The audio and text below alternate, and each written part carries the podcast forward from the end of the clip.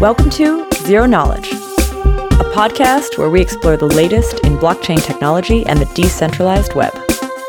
The show is hosted by me, Anna. And me, Frederick.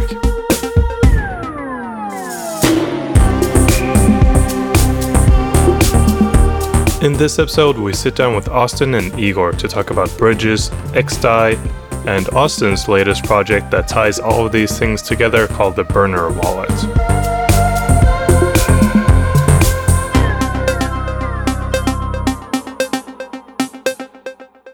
So, before we jump into this week's episode, I want to again let you know about the Zero Knowledge Summit that's coming up on March twenty-second in Berlin. It'll be a day full of workshops, talks, and breakout sessions all about snarks, starks, and zero knowledge topics.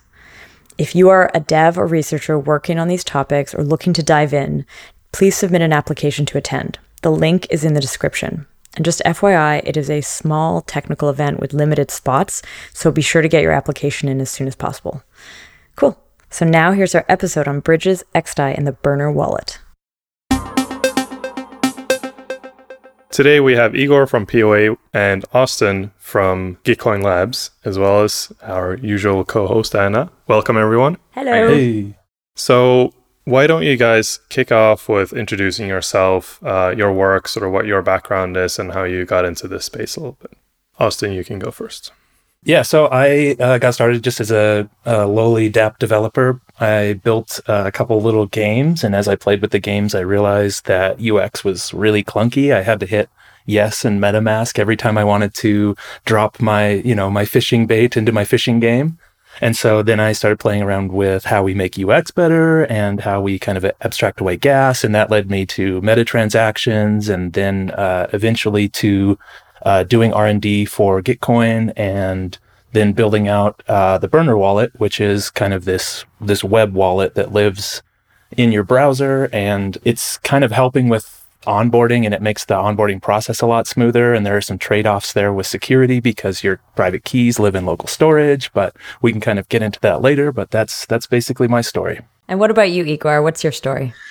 Uh, I have a long story. Uh, I started in Bitcoin time. I worked as a consultant for several blockchain companies. And uh, I transitioned to a consulting company based in Singapore and helped them to build consortium types of networks. And after that, the, the company I, wor- I worked for, they closed their blockchain department, and we decided to, to, to start working on something that we were familiar with and uh, to solve some problems uh, which were interesting. And two years ago, we thought about how can we make an Ethereum network with uh, some form of uh, a permissioned consensus, but with a token which can be tradable on exchanges, basically how to make public permissioned network. And uh, our main idea was, can we make something like DAO and put this DAO in as a consensus part?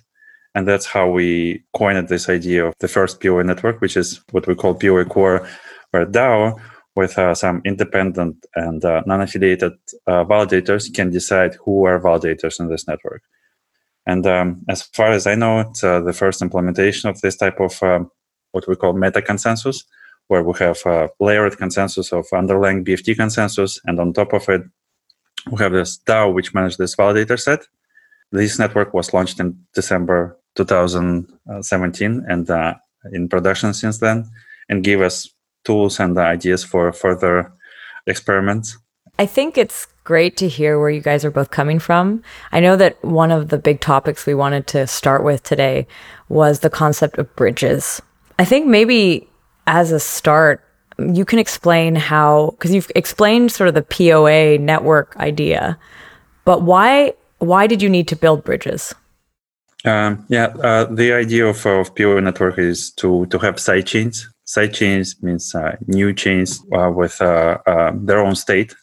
They operate in public internet, and they're not connected to, let's say, main Ethereum network. And when uh, you need, for some reason, to move assets from network to network, you have to use some centralized solutions, as we know as exchanges. So exchange is a, is a form of bridge where state of one network is moved into a centralized state of the of the exchange, and after moved uh, after some transformation moved to a decentralized state uh, on another network. So why do we need um, to have bridge for P O A network? It's very simple. If you have, if you ever start a sidechain or a new blockchain and um, you successfully launch it, one of the main questions is how to get listed this uh, sidechain on exchanges. And uh, this is what usually people don't talk about because it's a recommendation from lawyers to not discuss exchange listing and so forth. But in reality, you have to do this. Otherwise, community, uh, which we call them contributors, but you know many people people call them investors, will put pressure on project. And this project is uh, is usually starts with a with a word when, and after like when when token sale, uh. when mainnet, and after when exchanges. So when exchanges is a crucial question after you have your mainnet launched. And uh, we had an idea, okay guys, it's kind of hard to make a native token listed on major exchanges. Let's uh, let's have it listed uh, you know, at least uh, on one big exchange, but also let's make our token tradable on D E Xs, decentralized exchanges. And to make it tradable on D E Xs, you have to have this token on Ethereum. So some projects start as E R C twenty token, and after they migrate from Ethereum to their own sidechain, like E O S, right, or Tron. Uh, but some projects like P O A, it's a not very popular way, uh, but they start mainnet first, and after they bring their native token into E R C twenty representation on Ethereum mainnet. That's that's why we built our first bridge, and uh, this bridge is uh, is exciting for for for for for many reasons. Um, so first of all, the liquidity of, of, of this sidechain is on two networks at the moment, right? So ninety-five percent is on uh, sidechain itself and five percent on mainnet. This token is tradable on, on exchanges on both sides. And this bridge is in operation since uh, May twenty eighteen and in production since then without uh, outages, without security incidents. So before you continue, because one thing I think we haven't really done yet is define exactly what a bridge is. And Frederick, I don't know if you want to kind of start that off. Like, do you want to start off that definition? Because I know that Parity also has done some bridge work. Sure, sure. First, I I wanted to add a comment as well to what Igor was saying about the exchanges, because when an exchange goes to list something, Um, if it's a native token and they want to list that, they need to run a full node of that token. They need to integrate that into their whole framework, and this is a ton of work for an exchange.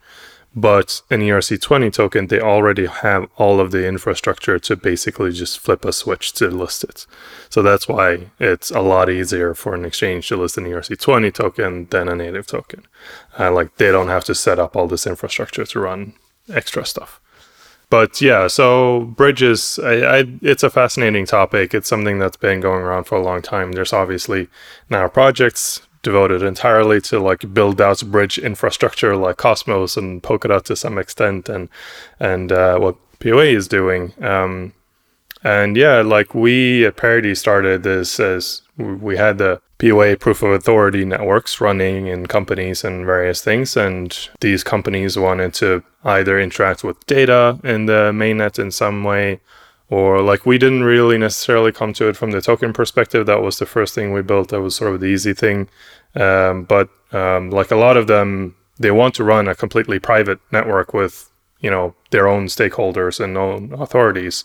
So what's what uh, P O A network has been doing, like this DAO on top, I mean, essentially kind of drives P O A towards P O S, where there there's like another layer of, of governance and organization around who these authorities are. And it's not just like, um, you know, these three big banks are the authorities. So, um, uh, yeah, I think it makes total sense in that mod- model to then want to like bring a lot of this stuff back to um, mainnet. But yeah, a bridge uh, as a concept, you know, Ethereum to Ethereum bridge is one thing. Bridge to like Bitcoin is something completely different. So it's hard to talk about it as a generic mm-hmm. concept. But a bridge in Ethereum to Ethereum is one smart contract on either end and a set of bridge validators. And they, these can be the authorities of the P O A network, or they can be chosen in some crypto economic game.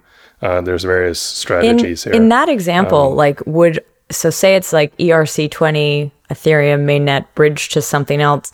There could be validators or a P O S system on one on the side chain, but what is the who are the validators exactly on the Ethereum mainnet? Because right now it's still proof of work. So there are validators between networks, and these validators between networks can be validators on of the side chain, or can they can be independent party. Um, for example, on uh, on X D A I chain, which we're going to talk about today, validators of the consensus are the same validators as validators of the bridge. And also what we added to the bridge is uh, governance, and also they're part of governance. So on the bridge, there is a uh, three or four signatures required to relay an event between two networks. And uh, the same on Multisig, which manages the bridge. It's like three or four signatures are required to change list of validators. And uh, three or four signatures are required to modify the limits of the bridge. Uh, and also three or four signatures are required to shut down the bridge, right? Or upgrade the bridge. So it's the same model. The the, the thing that I like about bridges is that uh, setups uh, can be very different for different use cases. Uh, let me tell a little bit about uh, history of, of the bridge and decisions we had. So we started first to explore um, a concept of bridge. Basically, there are two families of bridges. In one family, you relate part of the state of one network to another network. It's what B T C relay or Peace relay or Plasma-like relays are doing. And another family, it's a oracles-based bridge where oracles, a set of oracles, observe event on both networks.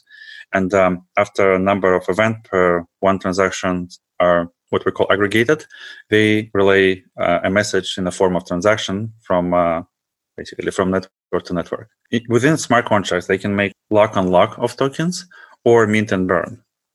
And these different modes of uh, uh, bridge operation can give different scenarios. For example, uh, P O A twenty bridge, where we move uh, native tokens from P O A network to E R C twenty representation, which we call P O A twenty, native tokens are locked and unlocked, right? Uh, and uh, validators relaying these events create new tokens on Ethereum mainnet. So they mint, and uh, when tokens relate back, they burn minted tokens. So it's a lock on lock and mint and burn. If we set up E R C twenty to E R C twenty bridge, it can be lock on lock and lock on lock, right? It can be lock on lock, mint and burn, mint and burn, and mint and burn. So you've just described two modes of bridges. You say that you'd have tokens on one chain and you want to bring them to another, and you can use this thing called a bridge where you either lock them on right. one chain and you have them usable on this other chain. And then when you want to bring them back, you lock them on this other chain and they become usable on the main chain again. The other one is this mint and burn. And and you mentioned, Frederick, that it's often two sets of smart contracts on either one of these chains. That's right. Is that is that the full definition yeah. of what a bridge is? There are some additional uh, pieces uh, of, of this thing. For example, if you have uh, two smart contracts and you have validators between them, you want to know, do you have like enough balances uh, on these validators? Uh, do you have the same balance of uh, minted tokens, uh, unlocked tokens? So that's why we created monitoring tool. Ah. Um, so that that's, that's some like third comp- component, right? So one is a set of smart contracts. Second is a set of uh, validators, uh, bridge monitoring tool. Also, we provide um, deployment tools in the form of Ansible playbooks. So it's uh, good to have Uh, the unified uh, distribution for validators. Um, that's, uh, yeah, that's four, four main components. And also the U I, right, which is important. Hmm. So I think uh, conceptually, uh, you're right, Anna. I mean, it's it's these sort of two smart contracts and, and uh, authorities that oracles or whatever you want to call them, observe events on one network and make them happen on the other, whether it's locking or minting or whatever. But of course, yeah, as an actual you know, product as a whole, it needs a lot more built out than just the smart contracts. We used to talk about, and I don't know how this is exactly related or if this is act- actually the same thing, but is this a, an atomic swap? Like, what's an atomic swap and what's a bridge? Are these different things? Mm, yeah, I would say so. An atomic swap typically means that uh, one thing is moving in one direction and another thing is moving in the other direction. Oh. And you're guaranteed that both will happen or none will happen. Whereas um, here you're really just moving something in one but, direction. But you have a claim uh, uh, like a bond. Uh, another yeah, you can be guaranteed that you can move it back later, but not both are happening at the same time. That's right. So they're kind of, are they in the same family or are they completely unrelated? I would say that an atomic swap is a type of bridge because, like, if you want to bridge Bitcoin to Litecoin, you use an atomic swap where you move Bitcoin on one side and you move the Litecoin on the other side, and you're guaranteed that either both will happen or none will happen. And you do this through hash time lock contracts, blah, blah, blah. But uh, yeah, I would say it's a type of bridge. What do you think, Igor? Uh, I agree. So it's better to think that uh, atomic swap is a is a part of bridge and not otherwise. I don't exactly get how do you move how do you move Litecoin onto that chain though? How do you move it in that even like even in that example without the freezing, without the mint and burn? You don't move anything on the so you just move Bitcoin to another Bitcoin address. You move Litecoin to another oh. Litecoin address. You're never actually like moving anything in between. I mean, you're not doing that in the other bridge either, but conceptually maybe you are. But like in a in an atomic swap, it's even less so conceptually. Okay, cool. That actually cleared up something. You kind of mentioned this before. So the decentralized exchange kind of takes the role of moving tokens from one chain to another in a way. Um, but these bridges, like, do they compete with exchanges? Do they replace a decentralized exchange? Do they work in tandem? Do decentralized exchanges use bridges? Um, yeah, many questions. Uh, Sorry. I don't know where to start. Decentralized exchanges on Ethereum, it's a, it's a way for a token of a sidechain to get liquidity on another network, right? Also, this bridge token can be listed on centralized exchange. And interestingly, this... Uh, bridge token can be listed uh, in one pair with native token. So for P O A, there is a pair on uh, one exchange called HitBTC where P O A can be traded for wrapped form of P O A into P O A twenty. Um, that's uh, that's interesting. And um, hmm. theoretically, so do they need uh, um, do they need this type of uh, bridges to operate? No, but. Uh, Can they get advantages? Uh, for sure, yes. Especially if D E Xs will move out of uh, Ethereum mainnet to, uh, let's say, sidechains or shards in future, then uh, they can bridge existing tokens to the sidechains and uh, and get advantages of uh, fast speed and uh, scalable platform, um, which is P O A right now. So that uh, for sure can be an advantage for, for decentralized exchanges and for cent- centralized too. I personally think that decentralized exchanges are more open to this type of innovation. Yeah, I mean, I, I'd say the holy grail for a decentralized exchange is to be able to trade between major networks. And so right now on a decentralized exchange, you, you can trade wrapped Bitcoin and then be guaranteed to kind of get your Bitcoin out on the other side. And that is actually then bridged. Um, but this w- is pretty new. Like a year ago when... Uh, everyone was working on bridges, like the decentralized exchanges were just trading E R C twenty tokens and like only the native Ethereum one, like it, it they, they didn't really bring on bring in other assets. Um, whereas the ideal goal for a decentralized exchange is to trade Zcash, Bitcoin, everything on the same place. And for that, you need bridges because these networks will never like abandon their own consensus model and like opt into someone else's. So you need to bridge these networks to be able to trade them properly decentralized. Cool. Austin, do you have any thoughts on any of this? So I, I just think that my way of explaining a bridge uh, is is it's just an account that you're sending it to. So so we built Igor's bridge right into the Burner wallet. So it's a nice little native thing. So someone can just hit like an exchange or a... Uh, I think the button is exchange actually, but they basically just hit the exchange button and they can go, I want to go die to X die. And they just kind of hit it, hit go and it does it for them. Right. So we're able to use his bridge without having to use his U I, which his U I is great. Right. But I want it to be native within mine. And, and all that's happening is basically I'm sending die from my wallet to his, his validator. Right? Or the other way around.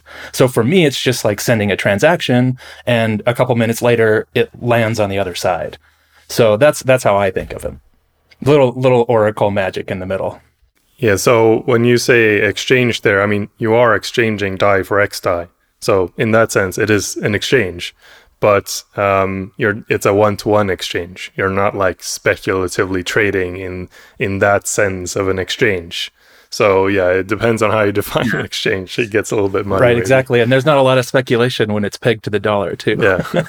When we launched our first bridge in production, it was one of the first bridges uh, on the market, right? And uh, that that was very interesting to understand. Uh, is it legal, right? Do we need to make K Y C and M L on both sides?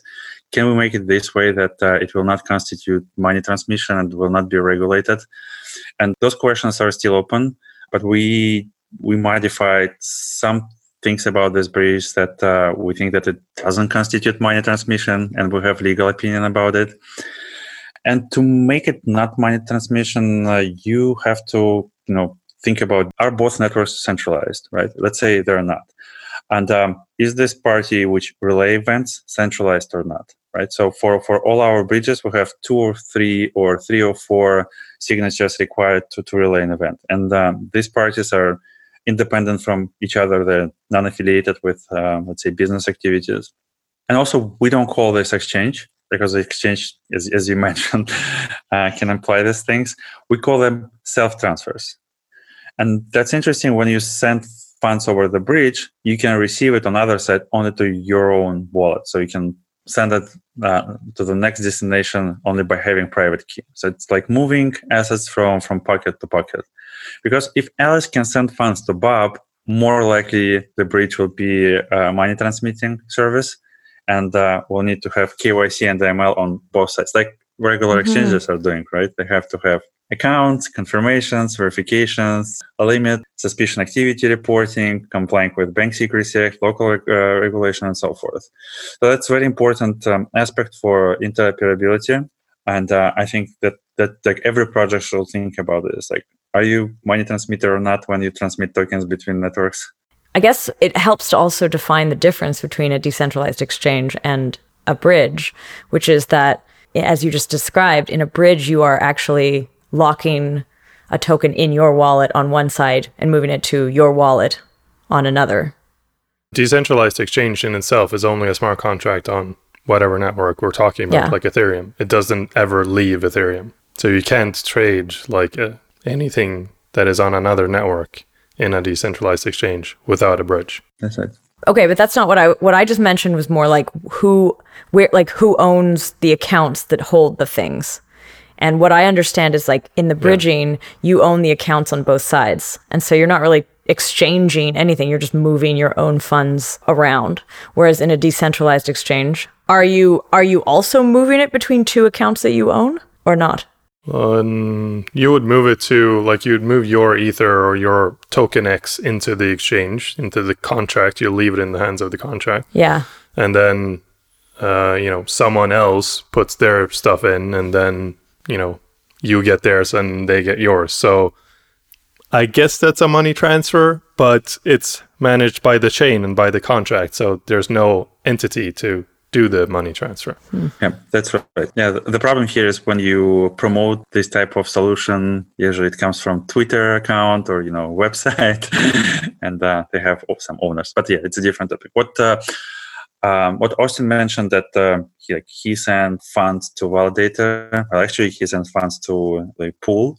Uh, and uh, when uh, um, he sent this uh, am- amount uh, to this pool, which is like smart contract, generates an event and validators are listening to this event. So they're not uh, custodians of these funds.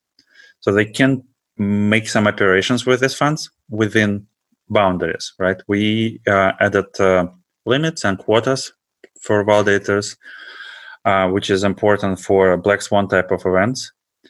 And uh, I think this is advantage of uh, P O A implementation of interoperability, that there is management functionality when one multisig, which controls the bridge, can um, control the smart contracts, can define quotas and can de- define limits. What, what may happen? Validators uh, operate the oracles uh, on different computers. They don't have access to each other computer, right? But uh, by social engineering or phishing, they can be hacked, right? And uh, in this situation, uh, when we deploy a bridge, we can specify what is the maximum damage bridge can handle per twenty-four hours. It's a daily quota and uh, daily limit per day.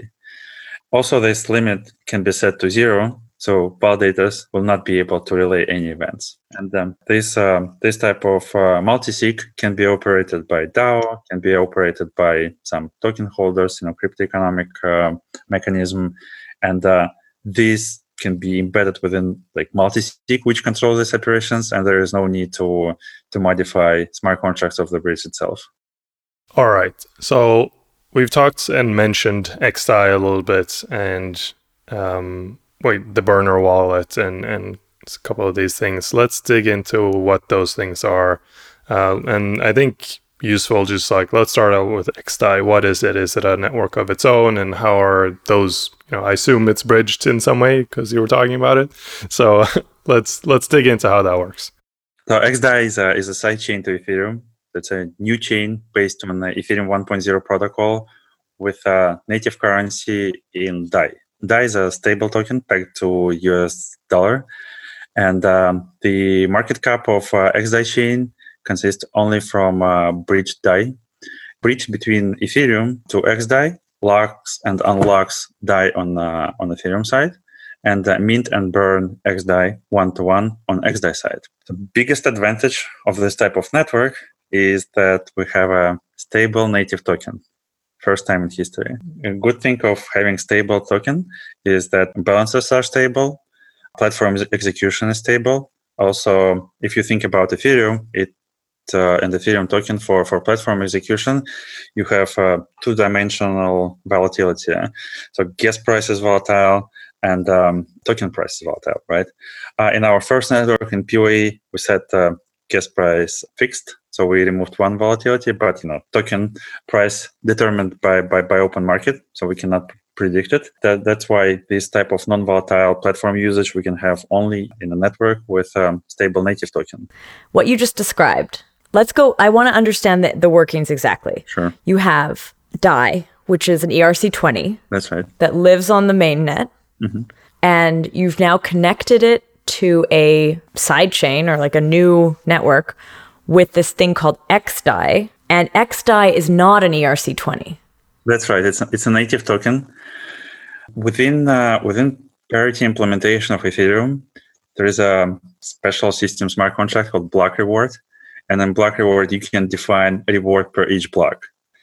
We changed the implementation of this block reward, and uh, now that the smart contract is connected to to the to the bridge, so when an event is relayed, and event is uh, locking of D A I on a, on mainnet side, then this block reward mints new X D A I to a person who uh, deposited D A I on a mainnet side. I see. And this is what you just described, right? So on one side, you have, on the mainnet, you have the locking. That's right. But on the sidechain, you have this minting and burning. So every time you lock on the mainnet, you mint on the sidechain. You mint native native token. Ma- native tokens. And then you burn, meaning you... You send it to to zero address, which is like zero x zero zero zero. Okay. Uh, and, uh, and unlock D A I on the uh, mainnet side. So who manages this sidechain? Like, because like, so there's block rewards, but there's no miners there. Yeah, there are no, there are no miners. We use the same, what we call proof of autonomy consensus, where at, at the moment there are four validators, and uh, each of them has equal right in governance process. And governance for us um, is very practical. Governance define validator set, like who are validators. So each validator can propose a change to add validator to the network or remove validator from the network. So in, in this model, there are four validators at the moment. Um, it's uh, Giveth, P O E, MakerDAO itself, and uh, Protofire, which is a uh, software development company. So four independent uh, validators. The network itself started with one validator, and uh, it had uh, what we call trusted ceremony, when first validator started the network and uh, generated first initial keys and distributed these keys to first initial validators, and after burned uh, all uh, unused keys. So in, in our setup, we had uh, twelve initial keys. This master of ceremony is distributed to three validators, and after destroyed himself, basically. Can you create new keys still if you wanted to? No, no. This, uh, these events are observable in our governance dApps, so anyone can...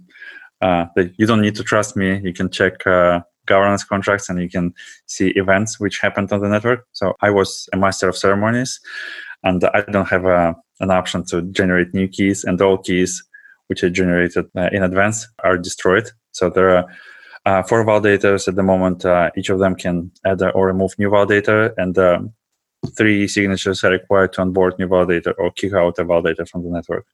The same set of validators are validators of the bridge and validators of multisig, which manage funds of the of the bridge, basically. Okay. And so now we have a, a sidechain with a native token that's stable. That's right. So it's very exciting. There's obviously uh, a lot of, I don't know if you want to call it problems, but obviously it's a lot better than being completely centralized with one entity, as in, you know, a normal like Coinbase centralized exchange. Instead, you have four parties that are independent, but obviously it's not as decentralized as Ethereum itself. So like it, it, that's a thing that smart people say is decentralization is a scale. It's not a switch that's on or off. Um, but yeah, just crypto economically, obviously these validators have no incentive to add other validators. They would be doing so completely altruistically, I assume. And if there's, I didn't actually know they had fixed gas price, because that also means like they're, they're like you have no way to deal with congestion, for instance. Um, yeah, it's it's an interesting uh, uh, idea, and uh, we're in production for quite a long time, right? And um, we know that uh, the model is scalable horizontally. For example, you can create a new sidechain like X D A I, and some projects like Kolu Uh, already created a sidechain like X D A I, but with uh, their own C L N token as a as a native token, and they set up a bridge between Ethereum and uh, their Fuse network. Um, it's not a stable sidechain, but it's sidechain application specific sidechain. We know that the model is scalable with uh, like same security assumptions. We know that uh, contracts are audited, consensus is audited, Ethereum one point oh is uh, battle tested and peer reviewed. So we know that we have these security assumptions and it can scale the network horizontally.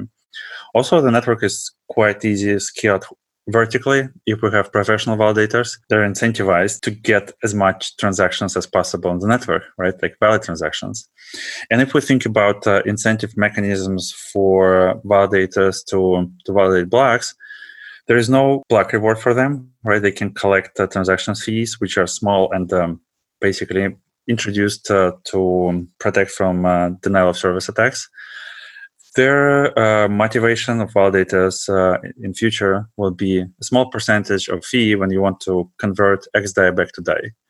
So from D A I to X D A I is free, but if you want to go back to, let's say, convert D A I um, to, I don't know, U S dollar or other uh, tokens, then for the exit you have to pay a small fee. And um, we don't set it up, but uh, it will be um, very small in comparing to, you know, other services. Um, so that, that that's the economic model. And as we know, everything is temporal, right? And right now, sidechains are a temporal solution for Ethereum scalability. It started as a temporal solution for Ethereum scalability. But now we see that sidechains plus bridges plus apps, as Austin built, are enablers. I call them enablers because they enable new use cases which we didn't have before and relatively inexpensive. So if you combine all expenses we had on X D A I, and it's it's much less than average I C O, right? It's much, much less. And time frame wise, it started on if uh, if Berlin, and it's like less than half a year, and uh, so many like people around excited about, you know, Burner Wallet, X D A I, stable sidechain, the idea itself, dApp specific uh, sidechain. So that's amazing that we can make uh, these enabling technologies by combining existing tools that we have already. And that's why I personally in Ethereum ecosystem, and that's why I'm staying here and not moving to, to, to other ecosystems. You're not going to Tron anytime soon? um, not to Tron. Yeah, I think it's a cool use case, especially this X D A I thing. It's obviously trading off scalability for security, uh, but for a lot of dApps, that's totally fine. And that's that's sort of, yeah, the trade-off that you have to make, that the triangle of security, scalability, and decentralization. uh, as as you can see on our forum, uh, uh, MakerDAO engineers asked if we can make uh, fifteen hundred transactions per second on X DAI chain clone, and uh, there are multiple parties interested in, in experimenting with this type of bigger X DAI chain type of network. I think this has definitely given us a good look at what X DAI is. Now let's move on to this burner wallet. Austin, what's the burner wallet? So the burner wallet is basically a public-private key pair that lives in your browser. So uh, kind of like the trade-offs, uh, like Frederick said, how there is kind of a gradient of decentralization. We're willing to make these trade-offs to go into X DAI to move stuff around quickly.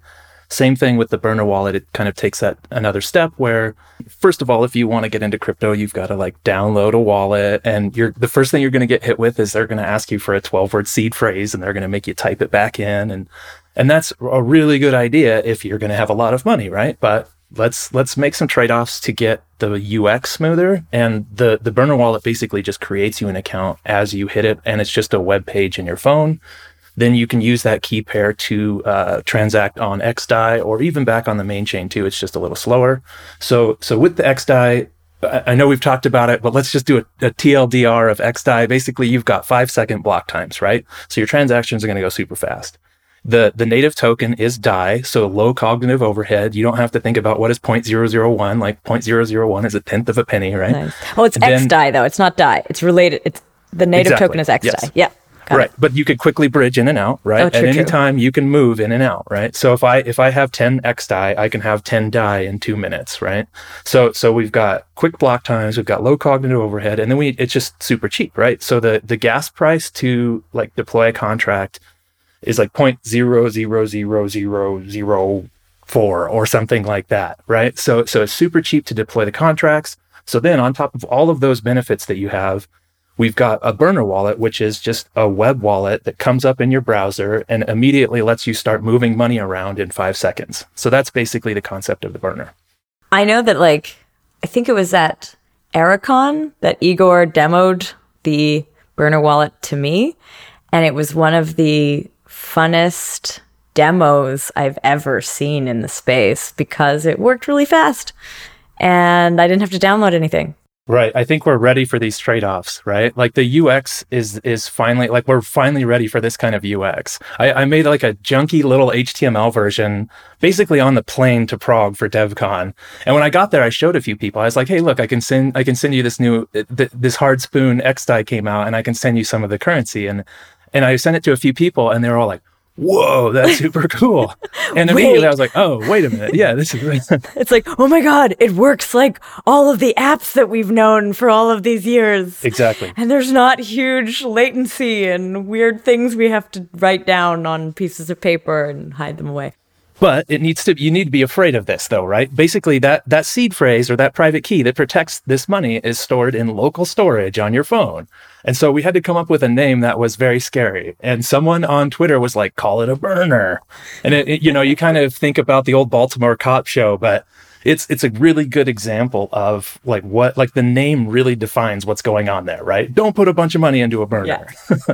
that, that's a good point. I mean, I think that's uh, like my Ether wallet kind of started at the same place where it's just like, we're going to have everything in a browser. It's going to be super fast. And you like you can just send tokens around. Then all of a sudden, someone is sending like five million dollars on my Ether wallet with all of their stuff in their browser. And uh, are you are you still scared that like people will start using this with significant amounts and suddenly, you know, X DAI is, is worth forty billion dollars and it's very, you know, plausible that someone will try to attack it? Uh, yeah, yeah, it's I mean, it's scary. We got to we got to provide the education around that, right? So first of all, I think I own I think I own like maybe a fourth of the entire market cap of X DAI. And we've been joking around since it will be used at E T H Denver for buying hot dogs and stuff that I, I'm a self-proclaimed hot dog whale. But but what, what we what we need to do basically is people are buying into X DAI. We need to be careful to do good on the education side, right? So so as someone uses the wallet, basically we'll we'll get you in, we'll let you use it. We're not going to hit you with a seed phrase. But we can tell when you have more than thirty dollars or forty dollars behind that. And at that point, we need to provide that education. We need to slide down the, same, the thing that says, hey, let's let's learn about seed phrases now. You've got enough money in here. And then when it gets to three hundred dollars or four hundred dollars, then it's even, even scarier, right? So the education is going to be very important on our part to, to kind of ease people into that, right? We're, we're kind of at the top of the funnel when we talk about just like we've got a web page that you're going to to move funds. And then it's it's going to be up to us to provide the education to move people through that funnel to get them onto a, a better wallet with better security and and and probably even a better network. But I wouldn't say that in front of Igor. X-Dice break. Yeah, I mean, that that's what I think uh, individual user education is super important, obviously. Uh, but even if you do that well, and let's say no one has more than ten bucks in it, if there's, you know, a million people with ten bucks in it, that's the network is worth ten million dollars. May, it might not be a problem if there's one hundred million people who have ten bucks in it. Uh, you know, suddenly bribing those four validators might not actually be that hard. Like, at what point will Giveth, you know, will they collude with the others for a billion dollars? Maybe. How many hot dogs? Yeah. So, yeah. Igor, do you want to answer that? Yeah, so we, we had the... Uh, uh, we will see more chains like X D A I, and uh, each chain will have some different set of validators, different uh, um, you know entities, different countries, and uh, they will be aggregated in something like you know Infura. Because uh, let's ask Austin. Austin, let's say if we have two networks like X D A I, is it possible to connect both of them in burner wallet and query balances of two R P Cs? Oh, absolutely. Yeah. So the burner is basically made for like plug and play R P Cs, right? So, yeah. so yeah, we can bring in seven twenty-ones from the mainnet. We can bring in, and I'm trying to build it like that. So, so there's like a config file that gets plugged into it where you can pick the R P C, you can pick the tokens, you can pick the balances, and just kind of have them all lay there. Yeah. I mean, if you, if you have two networks like X D A I, can we connect in one burner wallet? And let's say, you query balances on two networks, and the, like one network is like default network where you have more funds. It's it's it's it's all uh, much easier to make uh, on like uh, on wallet side, right? Uh, than on network side, how to integrate shards and how to how to move balances. Are, are you saying that like as soon as X D A I sidechain one has like maybe ten thousand X D A I tokens in it, you switch to a new one which has different validators?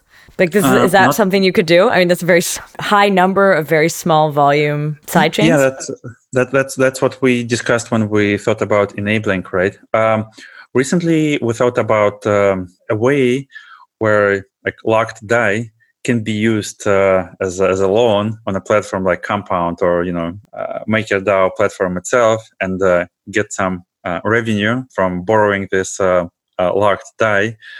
Um, but let's say we don't want to um, to test it on uh, on, on production uh, X D A I first. Yeah, let's launch one more X D A I chain, right?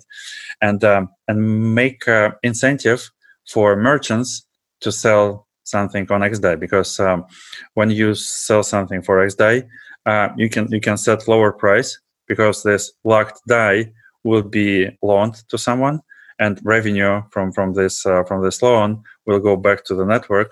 And uh, will incentivize merchants to decrease price, right? So you can uh, basically you can say, yeah, here is uh, one product for uh, one um, I don't know U S dollar or for zero point nine seven X D A I, um, and uh, this type of experiment most likely will be on a on a new sidechain. Uh, I have a like, I know that some people want to have X D A I but for different stable tokens. Because, you know, everyone is talking about uh, X D A I, but no one is talking about, I don't know, X Tether, uh, right? Um, I'm not I'm not saying that Tether is, is interested in it, but, you know, other stable tokens might be interesting in, in this type of, uh, you know, smart contract platform powered by by their native token uh, and uh, by burner wallet. So that's, that's, that's also a field of um, having multiple payment systems uh, connected by, by one U I like burner wallet. And as Austin mentioned, it's quite easy to, to integrate multiple payment networks. Mm. So I think this risk will, will naturally spread and decentralized uh, across multiple chains. That, that's also a beauty of, uh, of, of sidechains, because you can, uh, can have multiple chains with, uh, same security assumptions. I was curious uh, on the burner wallet, what's the backend for it? So you meant, like, for instance, integrating multiple R P Cs. Um, you know, is it Infura backed, or are you running your own servers with nodes, or what are you using? It, yeah, it depends on the R P C endpoint. So for mainnet, we do talk to Infura. We we can connect to our own nodes, or we can t- connect to uh, die dot poa dot network. It's it's all about, you know, who who has the best uptime for us, right? So the burner is just a static website. You can download it from the GitHub repo and run it. So every the backend is basically all these different R P Cs and, and chains. So to, to to talk a little bit more, like this is this is a giant experiment, right? Like X D A I is just a hard spoon of Ethereum. It's an exact copy of Ethereum. So, so to speak to that a little bit more, you can do Constantinople type stuff on X D A I now, right? So you can do create two. Igor and team deployed Constantinople out ahead of everybody else, and we could play around with it on X D A I where where it's a little less risky, right? So you can do a create two counterfactual deployment on X D A I right now, and that's cool, but what else, right? Like, so when we start talking about E T H 2.0, there's there's gonna it's it's gonna be really awesome to have these little playgrounds to to dive into a side chain where the mo- whole market cap is five thousand dollars, and we can play around with a lot of these different techniques, right? And along with that, the the the front end is a giant experiment, right? We can play around with let's let's make sure that people understand the U X, and let's get it translated to uh, different languages, and let's also maybe create a side chain that's pegged to a currency in uh, a solid South American country, maybe not a hyperinflated South American country, but th- this is all just an experiment to see how we get people to use it and how well it works, and and how we kind of drive adoption and usage and and all of that. Yeah, it, it, this kind of goes back a little bit to an, an episode we've talked about, uh, where we talked about testnets, uh, and we talked quite a lot about like value-bearing testnets, and that being a thing that, that's kind of nice and something that you you you want, because you can't really test something on a testnet unless there's value. Like, no, there's no incentive to break anything. Uh, you know, if you're building a DAO on a testnet and you want to try that out, you kind of want some value in that DAO to ensure that It, it works, as like the, you can't test cryptoeconomic incentives or anything like that without value. So it's almost a little bit like a value-bearing testnet. And uh, yeah, I think it allows for a lot of experimentation, like you guys said, which is good. I think this idea too, like, so the burner wallet, as I mentioned, like when I saw it, I was just like, wow, this is so easy. This is so great. You've sort of like fixed a few a few problems in that small build. I know it's, I mean, not you alone, but a few problems have been fixed by this, which is a stable coin, which you can like actually buy kind of real world things from potentially like real world vendors who will accept it because it's going to be consistent. And like you mentioned, you've gotten rid of that problem of needing, when you're using a stable coin like Dai, needing E T H to send it around. And I have to say, like I had that, I had that experience firsthand when I was at bl- the Blockchain Week in San Francisco. And I went to a MakerDAO drinks thing, and they were giving away Dai. And I was like, cool, Dai. But I didn't have anything set up. So I had to set up the phone, you know, set up the wallet, put the Dai on the thing. And then I realized I got there. I was like, okay, cool, I got it. And I went to pay for something with this Dai. And then they were like, oh, no, no, you also need E T H. So then I had to go to somebody else. And then they had to send me some E T H so that I could do this thing. And I felt that clunkiness. And so obviously when I saw the X D A I in a browser, I completely felt like, wow, that that is smooth. And you've also added in, at least the version I saw, the ability not only to work in X D A I, but also move it into Dai and even generate gas or something. Like you've you've been really thinking how to, it's like awesome playground, small amounts, and then bring it back to the mainnet using bridges. So yeah, exactly. Well, it, it kind of, a lot of this started, I think it was, I was, I think I was in San Francisco. I don't remember where I was exactly, but I was at a dinner with plenty of Ethereum, uh, wise people, right? People probably have plenty of Ethereum all sitting around at the table, and it was time to split the check. And And someone was like, well, Venmo you. And it's like, no, what? No, this we are Ethereum people. What do you mean you'll Venmo me? And so that's where a lot of this started. And then talking with Alejandra, who is working in a lot of Venezuelan countries, like it all kind of came together like, oh, we, we need to make this like really, really, really easy to use.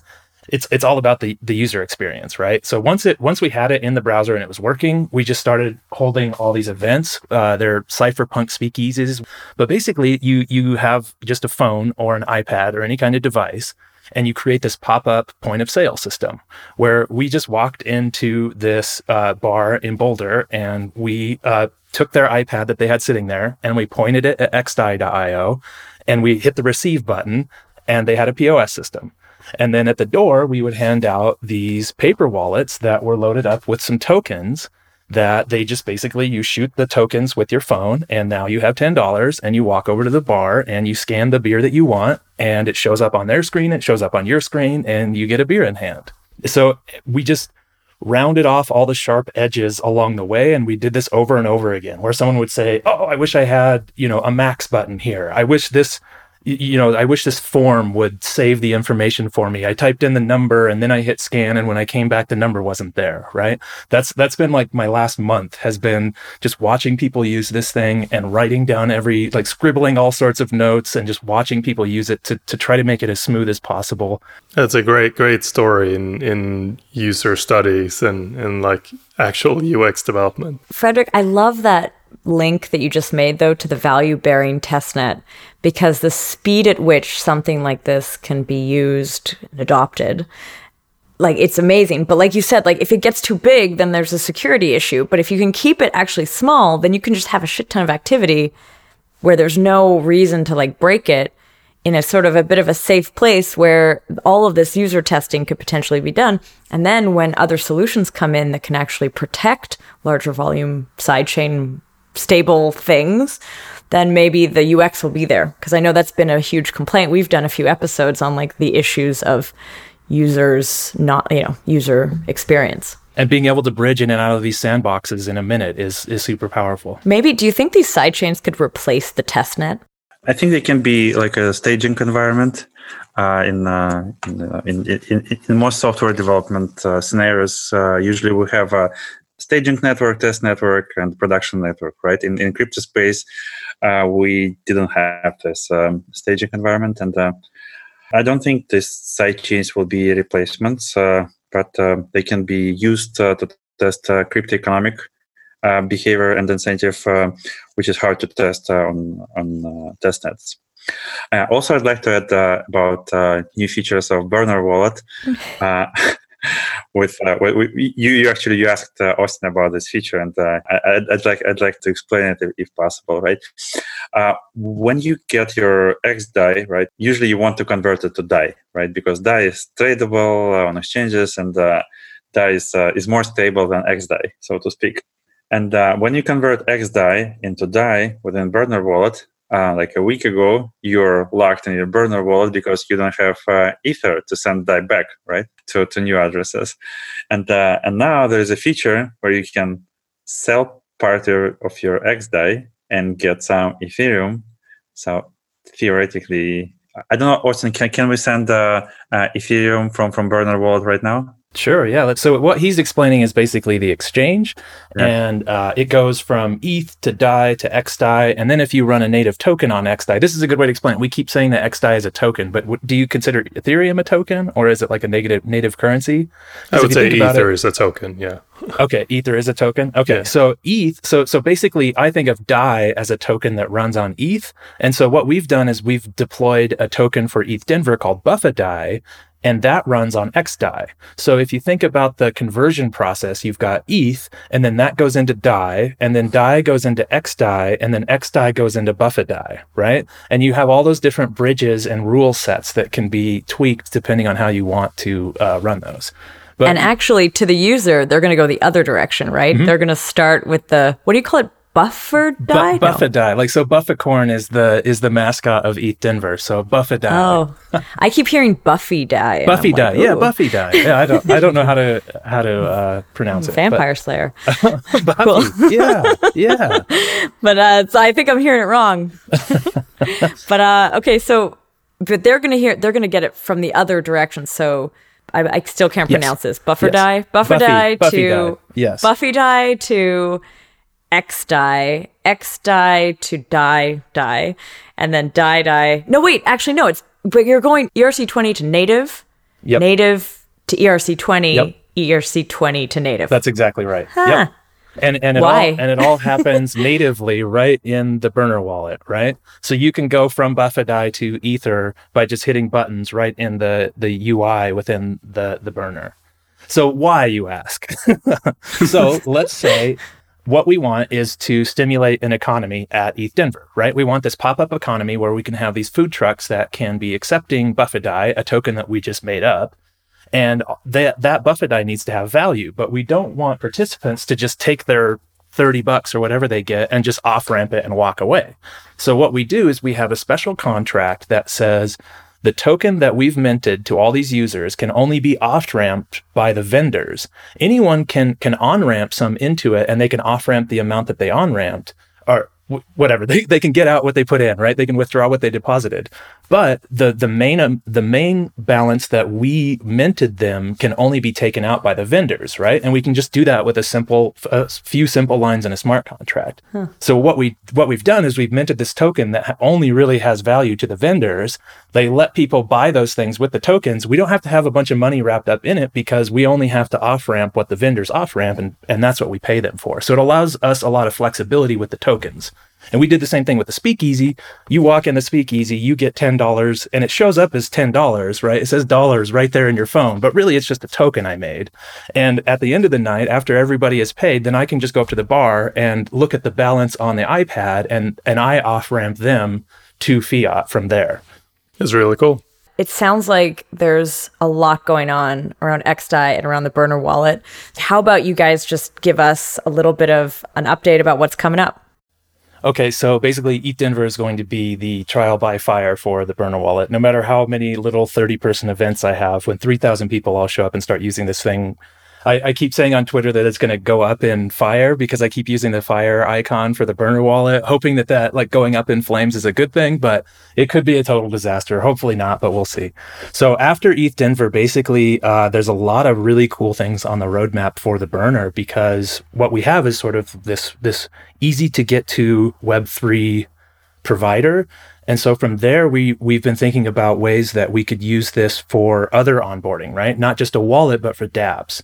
If a dApp can have a wallet that's integrated into their page. So we at Gitcoin, we always have this kind of gasless Gitcoin unicorn project that's out on the uh, out on the horizon. Well, if we deploy wallet dot gitcoin dot co and it's a burner wallet, and then we iframe that in and inject it, then basically you could have a gasless experience where you go to Gitcoin, it detects that you don't have Web three, a little burner wallet slides down, you drop five cents into it or something like that, and you're good to run for a while. And you can, instead of just having like every single pop-up to sign things, since it's only a nickel, you can kind of just put it on autopilot and let it go. So going back to like those games that I built about a year ago, where you were constantly hitting that dialogue, if I build a wallet into that, or or the other way, not just iframe, but if it's like a sign-in with burner and we use post messages to kind of talk between the burner and the app, basically you you kind of create this MetaMask that lives in the browser, and then you can kind of just send it two dollars and you could go play my game Galley Ass and just put it on uh, autopilot. And now you're just clicking buttons and building ships, and you're, you're sailing ships, and you're going fishing, and all of that stuff that was kind of impossible last year because it was kind of clunky now becomes possible with, with this injected Web three that comes from the burner wallet. And collectibles. And collectibles. Yeah. We're, we're, we're going to do collectibles at, uh, E T H Denver, and we'll see how that goes. But yeah, that since, since X D A I is kind of a sandbox for Ethereum, And and the burner is kind of a sandbox for a wallet, it lets us iterate really quickly. Like we we were able to deploy collectibles. Like I started working on it two days ago and it's live in production now. And to be able to do that on a wallet would be really hard if I had to like ship that to an app store and stuff. Cool. What about you, Igor? Uh, for the for the bridges, uh, we're working on the incentive model, um, how to take fees uh, when uh, funds are moving from, from network to network. Uh, and uh, this is important to keep validators incentivized. Um, the next big feature is uh, arbitrary message bridging, where um, any arbitrary message can be bridged between networks. And that's important for, for games and uh, applications with uh, metadata. We have multiple requests for this type of functionality, and uh, we are working on it right now. Um, and uh, for, for X D A I, the, the most important is to have this uh, seamless experience uh, as long as, uh, as possible. We make uh, our infrastructure uh, like more auto-scalable parts that we are we're providing. For example, our P C endpoints are auto-scalable, and we plan to battle test them in East Denver. And what's interesting um, work we plan to do with uh, Bridge for X D A I is uh, we plan to implement um, some form of uh, Z K E R C twenty token standard. So you can deposit um, uh, a node, uh, like Z K node uh, on the Ethereum side, and you will get uh, anonymous um, uh, X D A I on X D A I side. So this will provide uh, some plausible deniability to these burner wallet transactions, and uh, especially if you burn your private key after usage. So a user can um, deposit a Z K E R C twenty on uh, Ethereum side and uh, get uh, this anonymous uh, X D A I, use it, burn it. And uh, from, from burner wallet side, there's literally no changes required, right? Because it's the same X D A I, but with uh, like different uh, source of uh, origin. So that's uh, that's that's our plan for, for bringing privacy transactions. That, that's cool because you can have privacy tra- private transactions without actually implementing any zero knowledge uh, on X D A I side, because it will be uh, on on Ethereum side.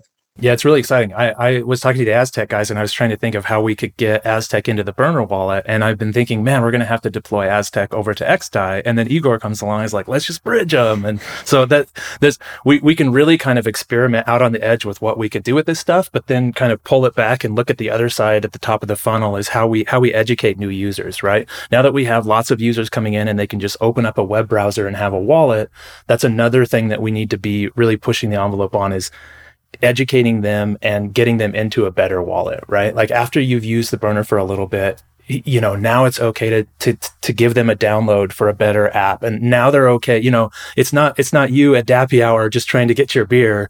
You're actually trying to protect your funds. And now it's time to slow down and learn seed phrases and download apps. And, and I think that's something that we would really want to push with the burner wallet is just that education play and, and kind of better on-ramping for people into, you know, initiated crypto. I really like that you're introducing it that way, because I think the the concern and how likely it is that people will just like accidentally delete their cash. Like, I hope that that comes through constantly, that this is playground, that this is like play game money almost, like not to be taken too seriously.